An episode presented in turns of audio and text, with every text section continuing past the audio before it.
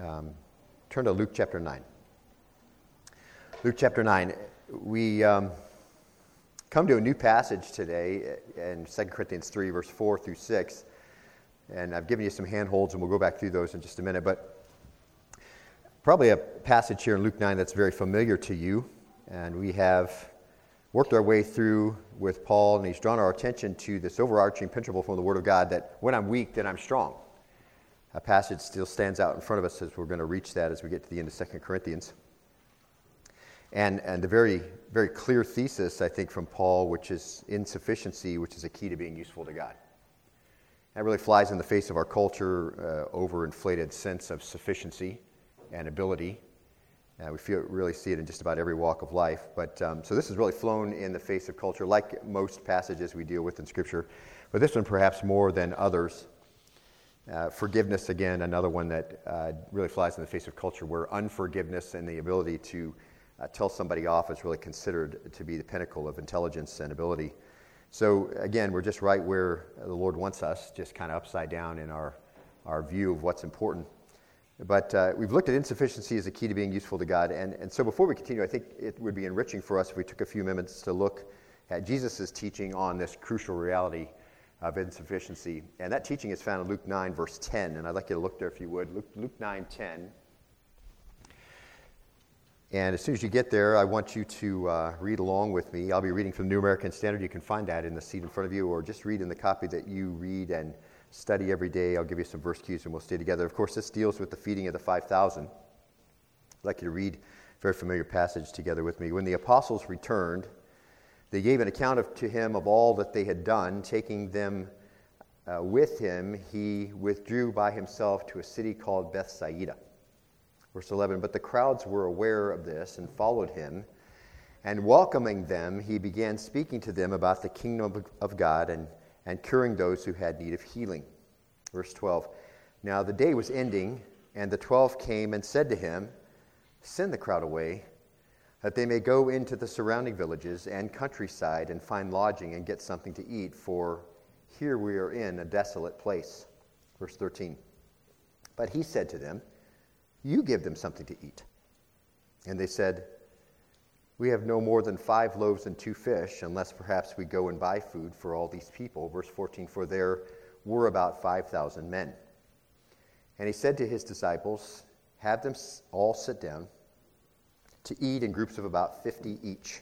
Verse 15 They did so and had them all sit down. In verse 16 Then he took the five loaves and the two fish, and looking up to heaven, he blessed them and broke them and kept giving them to the disciples to set before the people. Verse 17, and they all ate and were satisfied, and the broken pieces which they had left over were picked up, 12 baskets full. Stop right there. It's a marvelous passage, isn't it? It's so enriching to the soul just to read it. I hope as you work your way through yearly through the Word of God, you just so enjoy these sections in Luke and in Matthew that carry these marvelous stories of Jesus' ministry on earth and imagining being able to be there I think it could be argued that this is one of the most significant miracles Jesus performed, uh, since it's the only one God saw fit to record in all four Gospels. And there are at least three principles that we will pull out of the passage that will be very familiar to us. There, there's much we could say here, but these three will be very familiar and, and will reinforce the teaching we've had from Paul in 2 Corinthians chapter 3, which is the reason why we're here. Now, I think it's perfect as our opener for our section today because as a disciple of Jesus, on this day in particular that we see uh, recorded for us here, in this passage, I think that insufficiency is an understatement.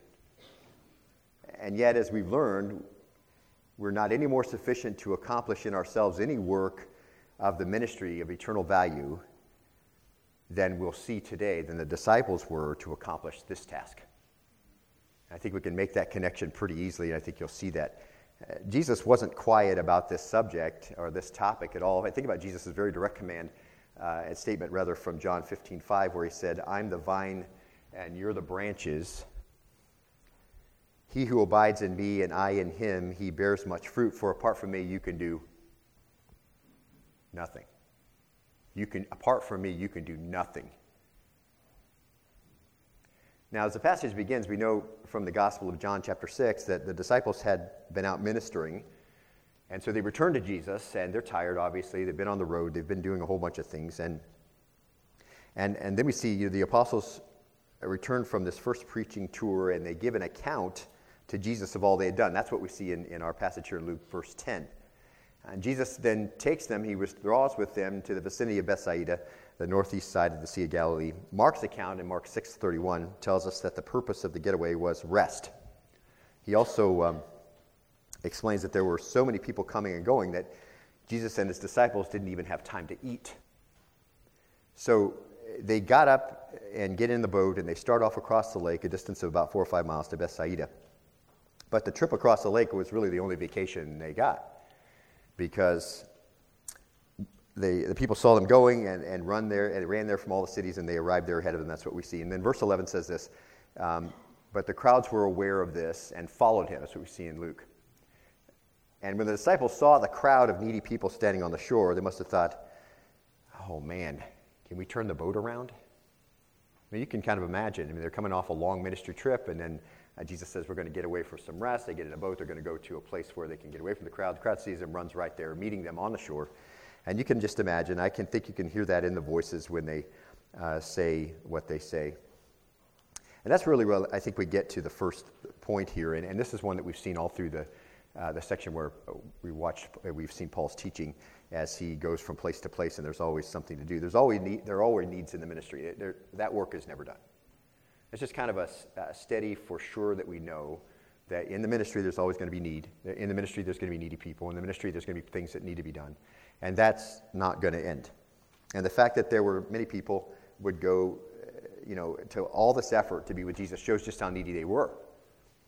And now, obviously, Jesus is using this situation for the training of the 12. And you can see that easily uh, because uh, we, we already know uh, from John's account in, in chapter 6, verse 6, that his instruction, you give them something to eat, is followed by the parenthetical statement, knowing what he was about to do, he was going to test them. So he's got it all planned out. This is something that's in his mind. Uh, this is going to surprise the disciples, but it's no surprise to Jesus. And he's going to use this as an instructional time for them. And the miracle itself is really almost passed over. We're really never told exactly how Jesus did it, not that we would understand that anyway. But the focus is not really on the spectacular nature of the miracle, but on what it teaches those who serve Jesus about how he meets the needs of others through them. And I think that's the, that's the key for us as we kind of wrap up this section on insufficiency, a key to being useful to God. I think this is really important. Now, Christ will give us his adequacy to meet needs of people if we yield that inadequacy to him, and we're going to see that in just a little bit. But really, three things stand out in the story for me. First one, we've already seen that there's always ministry needs. That's never going to end. Second one, which really relates to our current study, we're inadequate in ourselves to meet the overwhelming needs of the ministry. It's not, it's not possible. And in Jesus' example here, certainly in the ones we've seen from Paul, same lessons we've been learning. Now look at verse 12, if you would, of Luke 9. Now the day was ending, so after a very long trip, they come back to be with Jesus. They're going to have some time away, but they don't get it. They go across the lake. That's the only rest they get. They, they land on the other side. People have run all over, and they really right up, run right up to them. So the day's been long, and the day is ending. And the 12 came, and they said, Send the crowd away that they may go into the surrounding villages and countryside and find lodging and get something to eat, for here we're in a desolate place. Verse 13. But he said to them, You give them something to eat. And they said, We have no more than five loaves and two fish, unless perhaps we go and buy food for all these people. And as we've said, the point for us is we're not any more sufficient to accomplish in ourselves any work of the eternal value than the disciples were to accomplish this task. It's a very clear parallel, I think, for us. And, and as we've said, the point for us is that. And now, as he begins this lesson, we see this, uh, some conversation that really reveals the heart of the ministry that Jesus will accomplish. Now, did you notice, first of all, there's, and, and we just use this kind of as a side, did you notice the contrast between Jesus' attitude towards the multitude and that of the disciples? Okay, so Jesus welcomes them in chapter 9, verse 11, and the disciples say to Jesus, Can we send them away? In the very next verse, can, can we please send them out? Jesus says, Come. They say, Can they go? And it could just be that you know, the disciples were being practical about how to meet the needs of the crowd. Um, but given the situation, I think we're warranted to read some exhaustion into their voices. They're spent, they wanted a break. And then to their ears, Jesus says something that's impossible. He says, You give them something to eat, verse 13. And, and you can almost hear them say, Say that again, Lord. You, you give them something to eat. And, and you know the numbers. If you've read this before, you know there were 5,000 men plus women and children. And there are varying ways to calculate this number. But uh, conservatively, I think there could have been well over 12,000 and perhaps a good deal more, but at least that many. And so enough to, certainly to fill up the Vine Center, a couple of thousand standing in the aisles and uh, many standing around the concourse. So that's the crowd, okay? So uh, all the food the disciples could come up with was five loaves and two fish, which came from a little boy, according to John chapter 6, verse 9. The entire incident really underscores their utter inadequacy uh, to meet this overwhelming need. Now, the way in which Jesus met the needs of the people is as significant as the fact that he did it. And I think that's the point that I want to really focus on. So look at verse 13. And they said, We have no more than five loaves and two fish, unless perhaps we go and buy food for all these people. Verse 14 For there were about 5,000 men, and he said to his disciples, Have them sit down to eat in groups of about 50 each. Verse 15. And they did so, and he had them all sit down. Verse 16. And he took the five loaves and the two fish and looking up to heaven, he blessed them and broke them and kept giving them to the disciples to set before the people. Now, just kind of set back a little bit and think about all the options that someone like Jesus could have had here. Okay, much like in, in the garden, uh, God could have created whoever he wanted, right? I mean, he didn't have to just create one man and one woman. He could have created like 12 people and said, work it out or whatever. And, and we, we've talked about that before. So I'd like to think about what all the options the, the one who spoke everything into place could have had in this particular situation. So here's a couple, and perhaps you're thinking of some too, but he, he, certainly, uh, he certainly could have called down manna from heaven, and that wouldn't have been without precedent. So he could have called down manna from heaven. It certainly would have fit the situation. It certainly would have been easier on the 12 than 12 guys carrying around food for 12,000 people. I mean, if you just think of the logistics of that, that took a while. I mean, you st- you've probably served in a line somewhere where people were really hungry, and and you know how long that takes and how long to get people through the line. So you got 12 people. Jesus is calling down um, and, and he's multiplying all of this uh, food. But he could have called down manna. It would have been more efficient, certainly, but he didn't do it that way. You know, he certainly could have spoken the word, and a loaf of bread and a fish could have appeared in each person's hand, very similar to changing water to wine right in front of the, right front of the servants. Mean, he could have just said, boom, there it is. And, um, you know, I think that everyone would have been more awed at Jesus' power than they were with the quiet way that the miracle was done. It would have shortened up the time to hand everything out, and certainly the disciples would have liked that. And, and uh, for a hungry crowd, that would have been nice. I mean, Jesus could have called the angels to minister to the people, and people would have been amazed as the angels sped that food over. I mean, there's any number of ways that Jesus could have managed this, and of course, we can't even fathom, of course, all the possible ways he could have done it. But how did Jesus do it? Verse 16, he took the five loaves and the two fish, and he looks up to heaven, and he blessed them, and he broke them, and he kept giving them to the disciples to set before the people. So he uses the disciples to distribute the bread and the fish to the people. And he's teaching them not, not just that ministry demands never end, and not just that they are inadequate in and of themselves to meet those needs, but also he, he wants to use them to do it. He wants to meet the need through his disciples. And that's really the key thing that I, I think is important. We're going to see in just a minute we have an, an adequate Jesus, so I'm not going to use this as a point. But I think that's important because I think as we think about the title of our current study in 2 Corinthians 3, 2, 12 through 3, 6, and we think about inadequacy as a key to being uh, useful to God, I think it's easy to, to think that we're not able to be used, or that God doesn't necessarily want to use us, or the fact that we're inadequate kind of disqualifies us from use. And, and I think this is the key here as we think about the passage you know, he wants to use them. He wants to do it. He wants to use them to meet the needs uh, through them. And, and, the type of people he uses are people who know they're inadequate to the task. And, and, and we talked about that early on in our study. It's not that you're walking around saying, oh, I'm inadequate, and that's where the blessing is, somehow, you know, uh, self flagellating, and you're just saying, okay, I'm, I'm terrible, and then the Lord just says that's a blessing. No, it's, it's recognizing that you really can't do the work of the ministry for effectiveness for eternity without Christ, that you are ineffective and inadequate to do that. But the Lord wants to use them, see.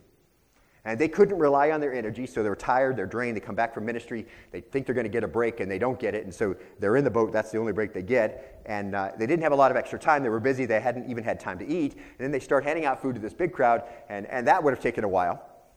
They didn't have a lot of resources, they were poor, even their pooled resources wouldn't have been enough. In fact, Philip told Jesus in John 6 7 that seven months' wages, remember this? Seven months' wages wouldn't be enough to feed everyone. So uh, their location would have made it impossible to generate that much bread and fish, even if there had been a market close by. So it was physically impossible. So, how's it going to happen? Well, Again, the same thing we see over and over in Paul's teaching we have a Savior who is more than adequate to the task. We've seen over and over again that, and we see Jesus teaching his disciples this lesson early in their ministry. Christ will give us his adequacy when we yield our inadequacy to him to use as he pleases. You know, remember Paul, when I'm weak, then I'm strong. So rather glory in my weaknesses that the power of Christ may be visible through me. See? That's very, very, very similar to that whole attitude that Paul understood. Some people say, you know, I'll serve Jesus someday, but I'm too busy and I'm too stressed out, and my family's got too much going on, and I've got too much stuff on the side and whatever, and I'll, but I can't do it right now. You know, and, so, and, and, and you know, we've talked about this before. You know, some people say, you know, I'll give generously to the Lord's work after I get my finances in better shape, but right now I can't really afford to give. And, and I think the idea here is that they're making the mistake of thinking that serving Christ is something we volunteer to do when we're adequate in time and energy and financial resources, and then we choose to serve Him. But I would propose to you that Jesus doesn't work through people who choose to serve when they feel sufficient to do it and feel like doing it. Not only does he not use those people, that's not effective at all. He works through his servants. Remember, Paul said, I'm a servant, I'm an under rower. Remember, we went through all these words a house manager. And, and, servants don't tell their masters, you know, I'll clean your house and fix dinner tomorrow, but I'm too stressed out and busy to do it today. And, and, servants serve when they're tired, and servants serve when they're emotionally drained and they're busy and they're lacking in adequate resources. Servants serve because they're under obligation to the master by the very definition of the term. See? Remember Luke 17:5? It's one of my favorite passages in all the New Testament. It has to do with, with servanthood. And Jesus' followers are, they call on him and they say, I love this because he just, they think he's going to say one thing and he says something else completely. But uh, the apostle said to the Lord, Increase our faith. And the Lord said, If you had faith like a mustard seed, you could say to this mulberry tree, Be uprooted and planted into the sea, and it would obey you.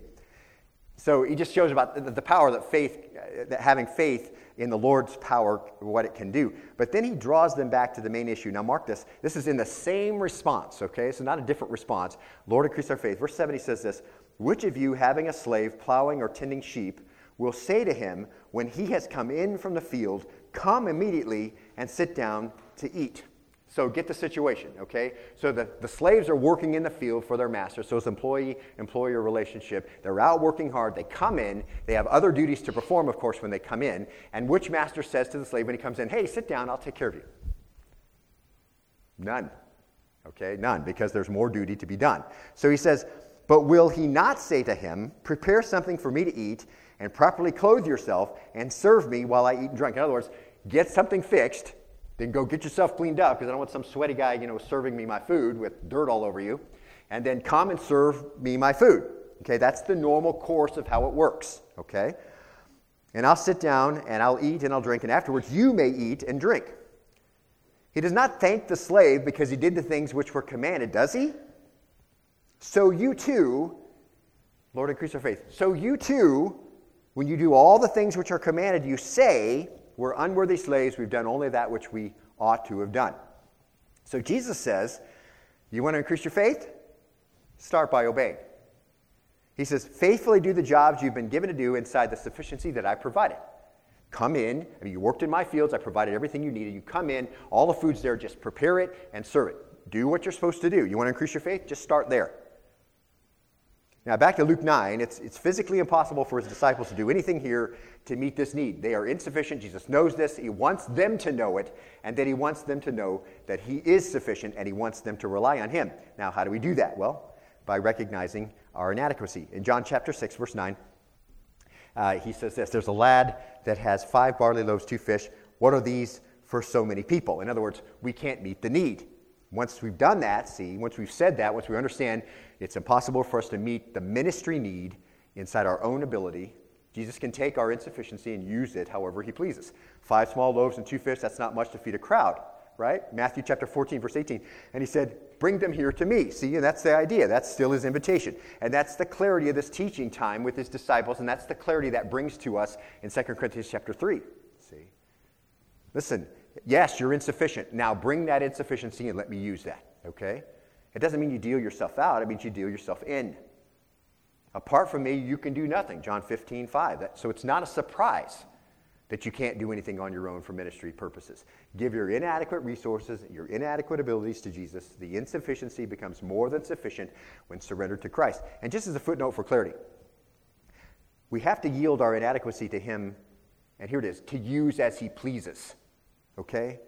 It just comes by the definition of who we are as servants and under rowers and, and laborers and ministers. The disciples weren't giving the orders here, they're following Jesus' orders. Uh, that's what Paul found in following the sufficiency of Christ's leadership. He said, I came, remember this in, in 2 Corinthians 12, 2.12. He says, I came to Troas for the sake of the gospel when a door was opened for me in the Lord.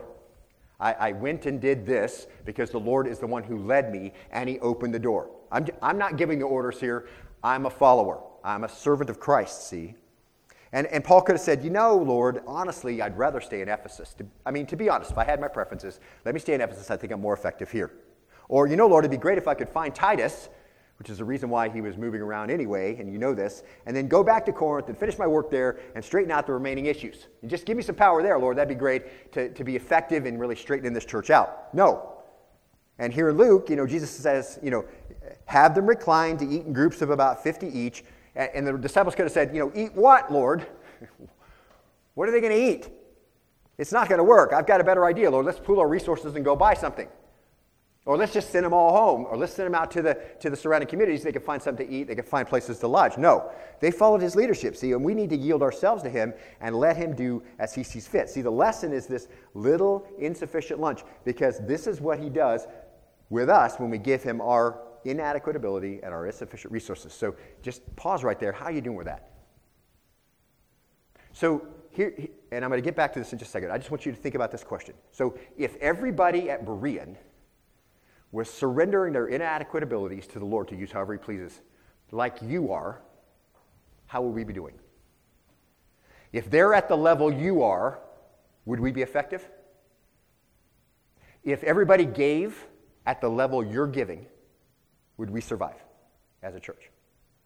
I mean, that's a, I think that's a really practical question, right? If, if, that's the, if that's the call to everyone and not just a few, but everybody's been gifted with, with spiritual gifts and, and the ability to attend to one another, right? That Peter says, then isn't it, isn't it uh, reasonable to say, how are you doing with that? How are you doing with giving up your, giving to the Lord your inadequate resources for the work of the ministry, plugged in a Berean? How are you doing? And if everybody else was doing it like you're doing it, how would we be doing?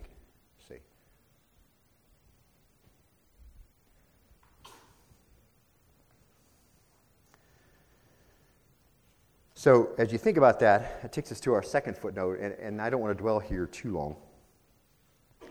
The first one is, you know, we must yield our inadequacy to Him to use as He pleases. But the second one is this um, you just yield what you have, not what you, not what you don't have, you know? And that just sounds obvious. You're you, okay? And here's the deal Jesus and I just want to dwell on this just temporarily because it's just a marginal observation, not the main emphasis, I think, of the passage. But, you know, Jesus didn't use all the bread in Bethsaida. He didn't even say, okay, see if we can pool the resources and see what's available. And the disciples didn't have what it would have costed anyway. They, they couldn't have afforded it. So he used the five loaves and two fish that they did have, not what they didn't have. It's it's insufficient, but it's all they have. And Jesus doesn't ask you to give him what you don't have. He's not asking you to do something that somebody else does. He's just asking you to do what you do, okay?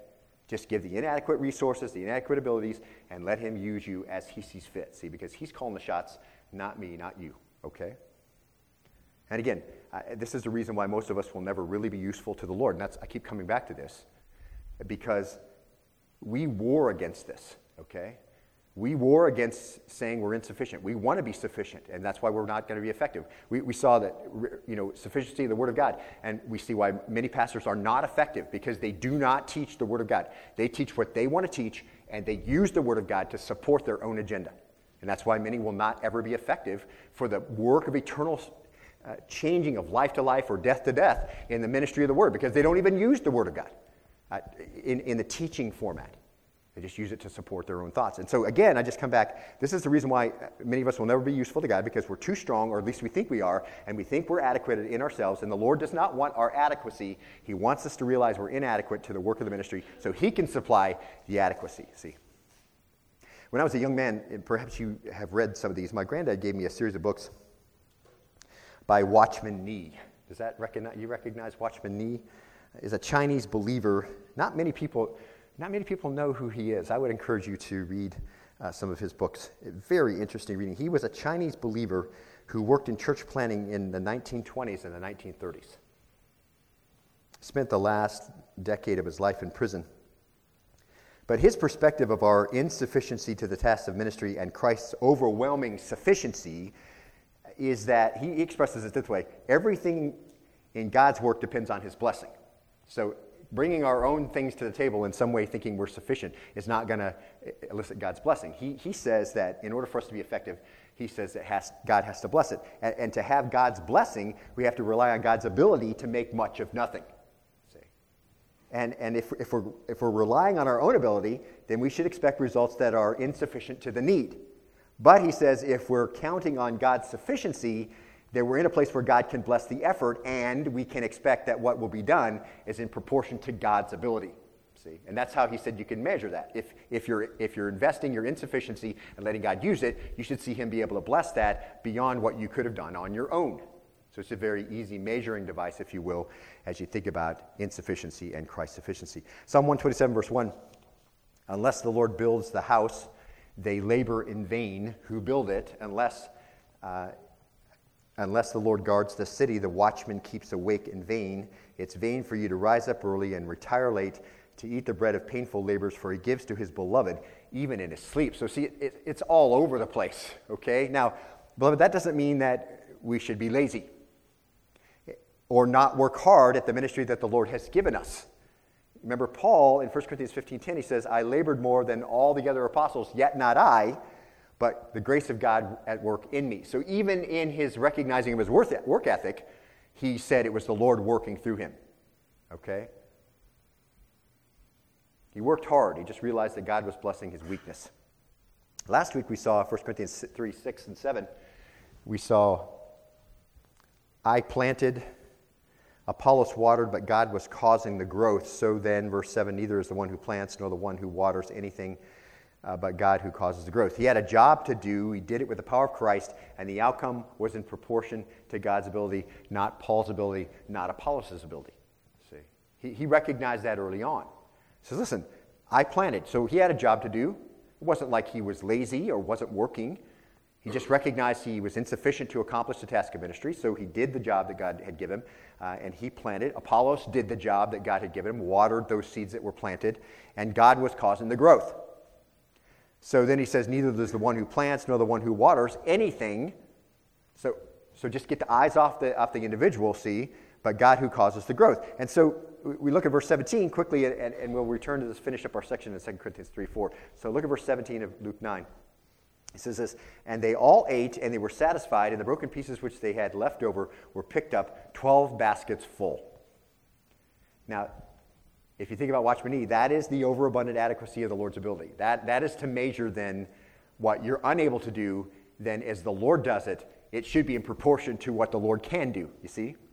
So the outcome was in proportion to God's ability, not their ability. And we're going to see this passage soon, but Paul says in 2 Corinthians 4 7, God puts, remember this? This is a marvelous passage, puts his treasure in our weak earthen vessels so that the surpassing greatness of the power is clearly from him and not for us. He takes he takes these his marvelous power and puts his treasure in our weak earthen vessels so that we everybody who sees it and we included will look and say this is from him and not from us. See. His strength is made perfect in our weakness right? Do you think there was anyone in that group of 12,000 plus who thought the disciples did this on their own? I mean they're the ones who were saying hey can we send them home? Just let them go out to the community. I mean let them find something to eat there and let them sleep there. We need a break no, nobody was thinking how amazing the disciples were. Without the Lord's power, five loaves and two fish are woefully inadequate. With his power, it's more than enough.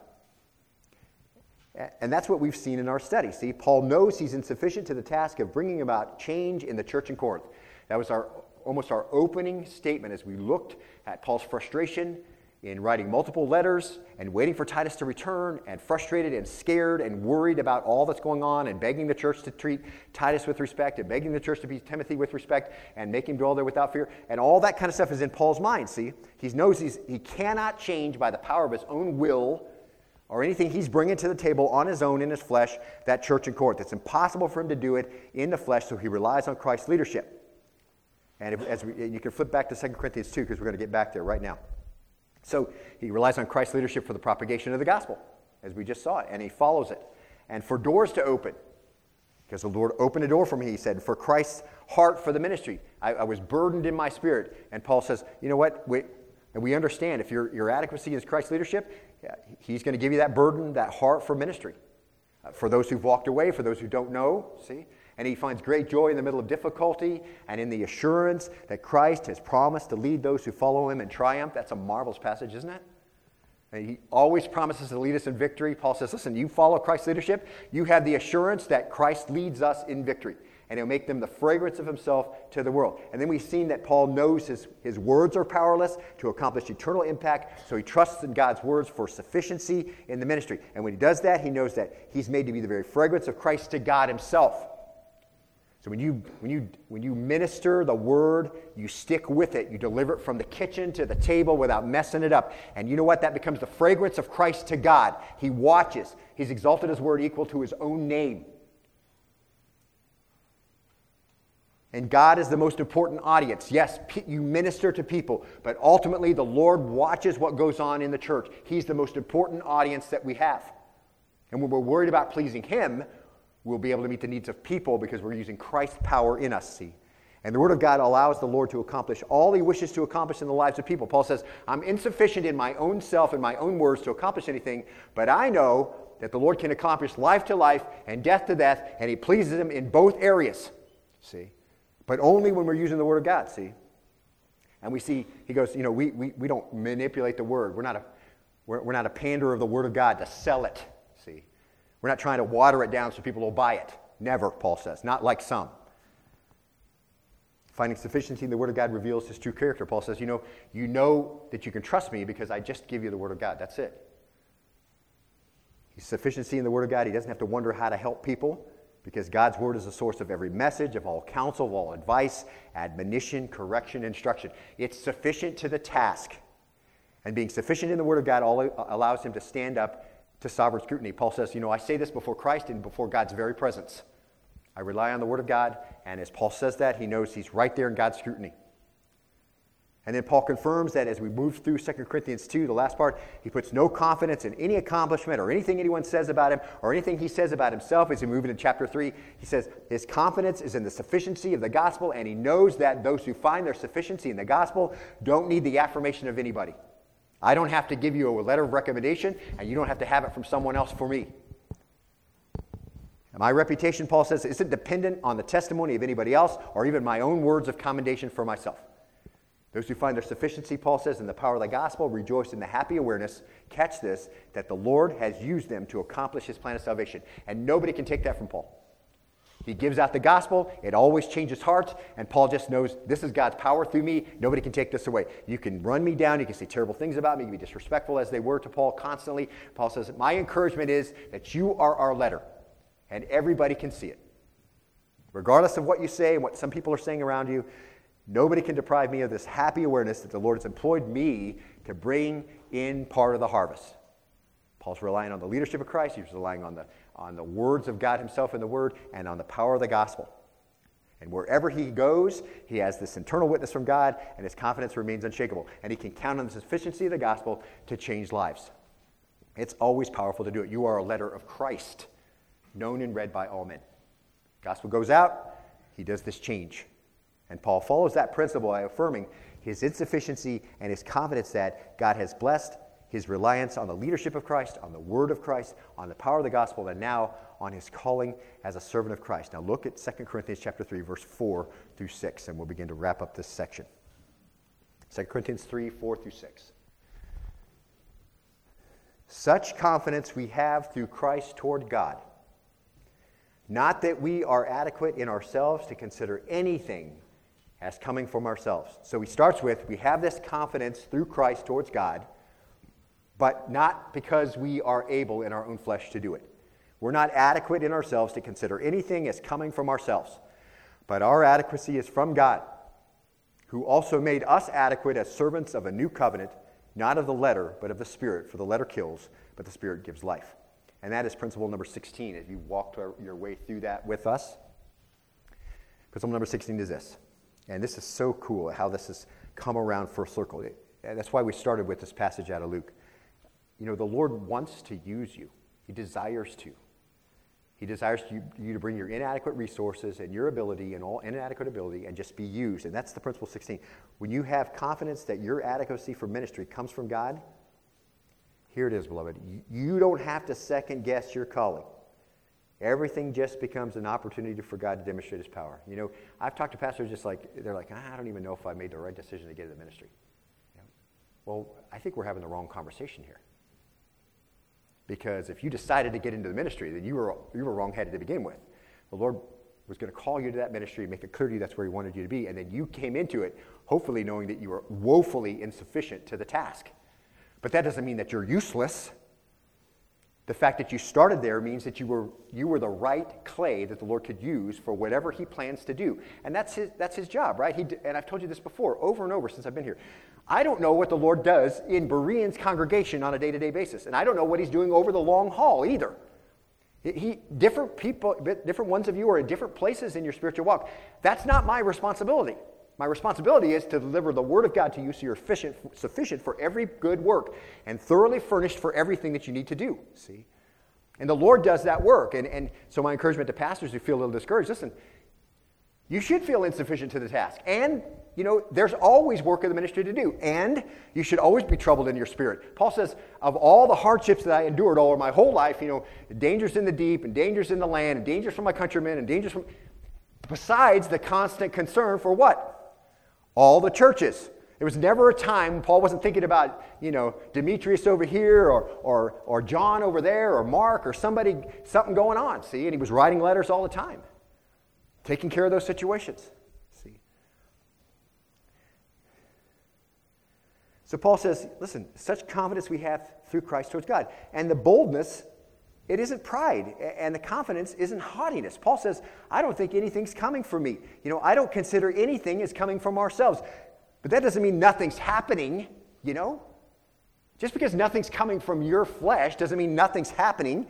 But our adequacy is from God. You know, once you get to a certain point, like Paul, verse 4 says, such confidence we have through Christ towards God. I'm absolutely certain, Paul says, that whatever the opportunity that comes up, whatever the door is that is open, whatever obstacle appears in the way, it's just a chance to show again that God is adequate and He has made us adequate as servants of a new covenant. See? It's just this confident assurance that I'm right where the Lord wants me to be. I'm inadequate to the job, and He's working through me because I'm confident in His leadership. I'm confident in the Word of God. I'm confident in the gospel that goes out. See? And so He's just made us adequate as servants of the new covenant. And, and you know, once the disciples figured this out, that they couldn't accomplish anything on their own, they had this confidence like Paul had too. Once they figured out that, you know, Abide in me because apart from you, you can do nothing. They had this confidence. And I want to, just real quickly before we end, I want to draw your attention to this, and it'll, it'll resonate, I think, with you as you read it. But Acts 4 8, Peter's preaching, and he's healing, and God heals the lame beggar, and the disciples are there, and there's power in the ministry, okay? Nobody's claiming they had the power to heal, heal the lame beggar. The Lord is doing this, and a great number have come to faith, and, and along comes the priest and the captain of the temple guard, and they arrest the disciples, and they throw them in jail. And, and uh, uh, let them sit there overnight, and then they call them out and they question them, and that's where we pick up in this passage, okay?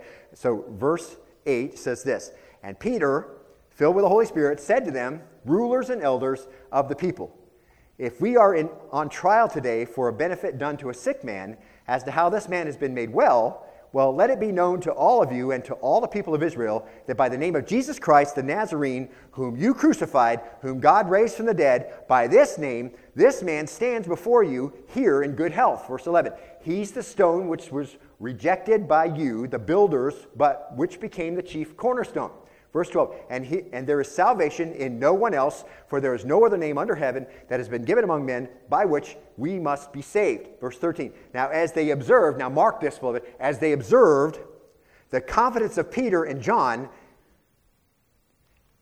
and understood that they were uneducated and untrained men, they were amazed and began to recognize them as having been with Jesus. What did they observe? The same type of confidence Paul just got through talking about, right? And what did Peter say? If somehow you think we did this on our own, I proclaim to you that we did not. This was done in the name of Jesus Christ. So, was it confidence in themselves? No. Did they think they knew what was going on in Luke chapter 9? Hey, let's send them out to the, the, the, community. They can find something to eat and rest there, and we won't have to worry about it. Send them away, Lord. I'm tired, right? The Lord's like, no, you give them something to eat. What? We don't have enough money even to buy all the bread that we would need to feed them, right? We've, we've just got these loaves and fish. So, woefully inadequate, had no idea what to do, began to recognize that Jesus was going to direct this whole show, and they weren't and he was also going to empower the whole thing, and they wouldn't have to rely on their own power. And they get to this point, and they're standing before the high priest. Caiaphas is there, Ananias is there, I mean, the, the temple guard is there, all these people are watching. These are uneducated men. These are people that fell flat on their face multiple times while Jesus, I mean, they're on the way to foot washing and they're arguing about who's going to be the greatest in the kingdom. Okay? That's a long ways to go, isn't it? That's the correct direction to go, though, right?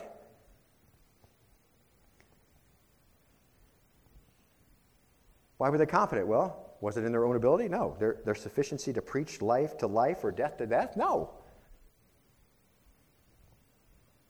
Was it the ability in their witty words and their anecdotes and their cool videos so they could change somebody's life? No. Their confidence came from the same place that Paul's came such confidence we have through Christ towards God. Not that we're adequate in ourselves to consider anything as coming from ourselves. None of those loaves and fishes came from the money pooled together. And none of those people were fed ministered to by the power of the flesh. And we don't cast out demons and we don't raise people from the dead on our own. These are the disciples. They're saying, hey, listen, this didn't come from us. God does all of that as He wishes through those who know that they must operate in His power, trusting Him to lead and open the doors and work through His Word and work through the power of the gospel. See? It's very simple, really, when you come right down to it. We make it much more complex. We can have confidence because it isn't earthly confidence. See? Paul says, I have this confidence through Christ towards God. I'm not adequate in anything. But I can still have confidence. It doesn't mean nothing's going on. So there they are. They're standing before the priests and the temple guards and eventually the high priest. They're uneducated men. They, they couldn't, in the flesh, argue for Christ effectively. There's no way they would have been able to do that against those educated men, the pious religious leaders, see? But you know what? Little is much when God's in it, right?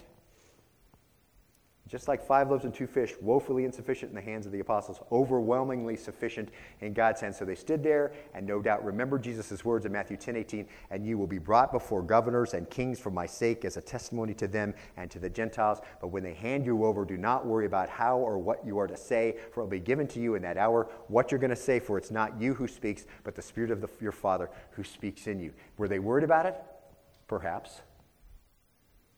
When you feel insufficient to the task, you feel really exposed? Yep. When you prepare messages Sunday after Sunday, you wonder if that's gonna, they're going to be effective? Sure.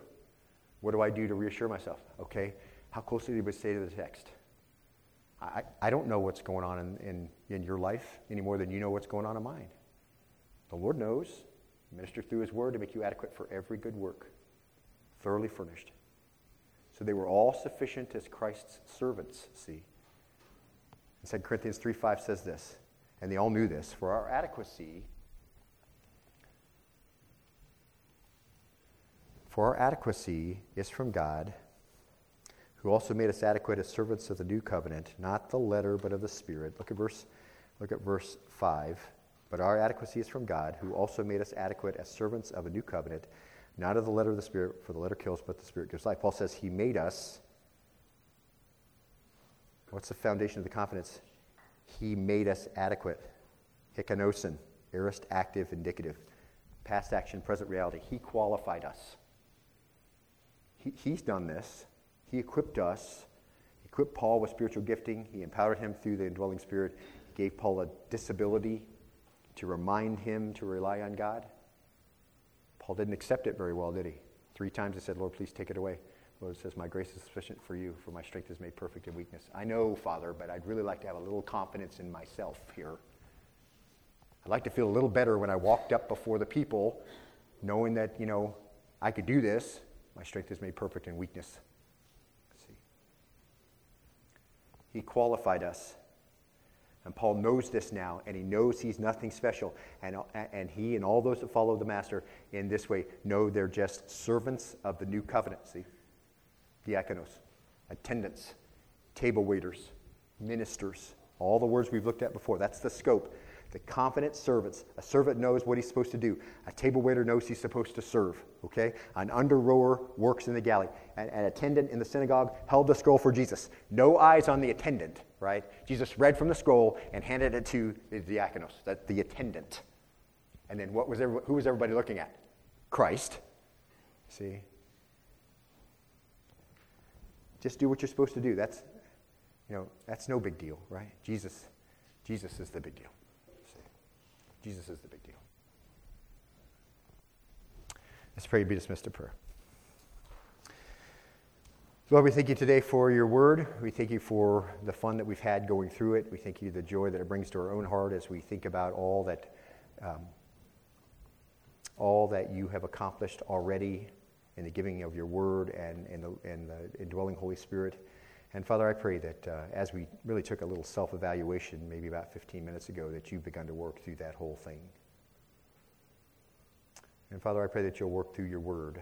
Help us understand the meanings here, uh, the teaching that Jesus had in mind for his disciples, and how they learned the lesson and were confident, not because they, were, they had ability in and of themselves, but only because they knew they were insufficient to the task and they just relied on you. So, Father, as we look at our own life, as how we give, how we uh, how we minister, Father. If all we're doing that, how, how would we be doing as a church if we were doing it like you're doing it? If we were giving like you're giving, would we be able to do it? If we're serving like you're serving, would we be okay? The Lord's equipped you with spiritual gifts. He's helped you understand through His Word today that you're insufficient to do anything of eternal value, but not, that doesn't mean that you do nothing and doesn't mean there'll be no effect of your serving. It just means that the one who's going to impact is the one that you serve, not you. So, Father, help us again. Thank you for all the servants we have here. Thank you for the many who, who are table waiters, many who are attendants, many, many who are ministers, many who, who, uh, who attend to the needs of others. You really want to know how to get started? Start attending to the needs of people around you find yourself as labeled a good steward. Thank you, Father, for your word. Thank you for the blessing of it. Thank you for the blessing of ministering together with these folks. Thank you for the years that you've given us. Thank you for the blessing of uh, encouragement and even discouragement, hardship, and good times. Thank you for the souls that have been changed. Thank you for many who've gone into the ministry, those who have been who have found a place to serve and are doing it well, ministries that have opened up because people took them on. Thank you for all those things. And I pray that you continue to bless and encourage us uh, as we do these things as you see fit. But even so, Father, help us to just be those kinds of faithful servants that uh, don't expect you to serve us just because we did something for you, but instead just to continue to do the job and obey, knowing that's what you expect. We pray all this in the name of your Son, Jesus, who we long to see. And all God's people said, Amen. a couple quick announcements, and then I want to um, mention to you just a few things about the family so that you can be in prayer and have some jobs to do. But a couple quick announcements, of course, that um, if you look at At a Glance in your, we, we publish this for you if, it's helpful. Uh, open her on up and, you know, mark some things that you want to be involved with. We'd love for you to do that. Um, September 5th, back to Awana night. We're looking forward to having all our little ones back with us and all of our workers. So many faithful people who've given themselves away there.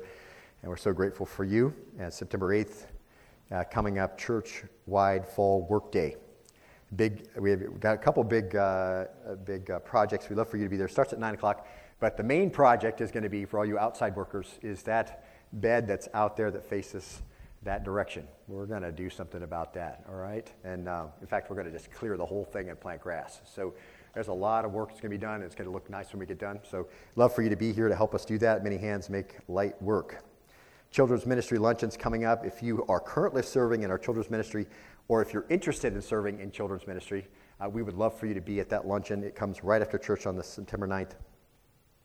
Uh, there's also a church business meeting on the 16th, right after the morning service. That's for new members coming in, and so we're, we're excited about that. Love to, for you to be there and stay uh, for that. A couple other things coming up. Make sure you look. Also, um, midweek at uh, from 5:30 to 6:30, we have uh, what we call our fellowship dinner. It's our, uh, really a time to just encourage one another and sit with one another, break bread. It's a catered uh, dinner. It's breakfast for dinner this, uh, this Wednesday. We'd love for you to be here. If you're a guest here today, so if you've not been here before, or if you've been here but you've never been to the midweek fellowship dinner, 5.30 to 6.30, please take the card that's in the pew in front of you, fill that out if you would, and give that to Will uh, right there at the table. And let him know that it's your first time, and we'll make sure you have compliment. You're able to go complimentary. For the rest of you, it's four dollars uh, for adults. Children four and under eat for free. So it's uh, all you can eat. A great time to be together. Uh, it's fellowship is important for the church, beloved. Did you know it makes for it makes for a closer church. It makes for an intimate church. It allows us to know what's going on, pray for each other, meet each other's needs. You're not fellowshipping, you don't know what's, at, what's going on. Okay, if you're just coming on Sunday morning, you're missing out on the, the majority of the life of the church, and we'd love for you to be a part of that. So let me encourage you and, and invite you again uh, to come and be part of that. Okay.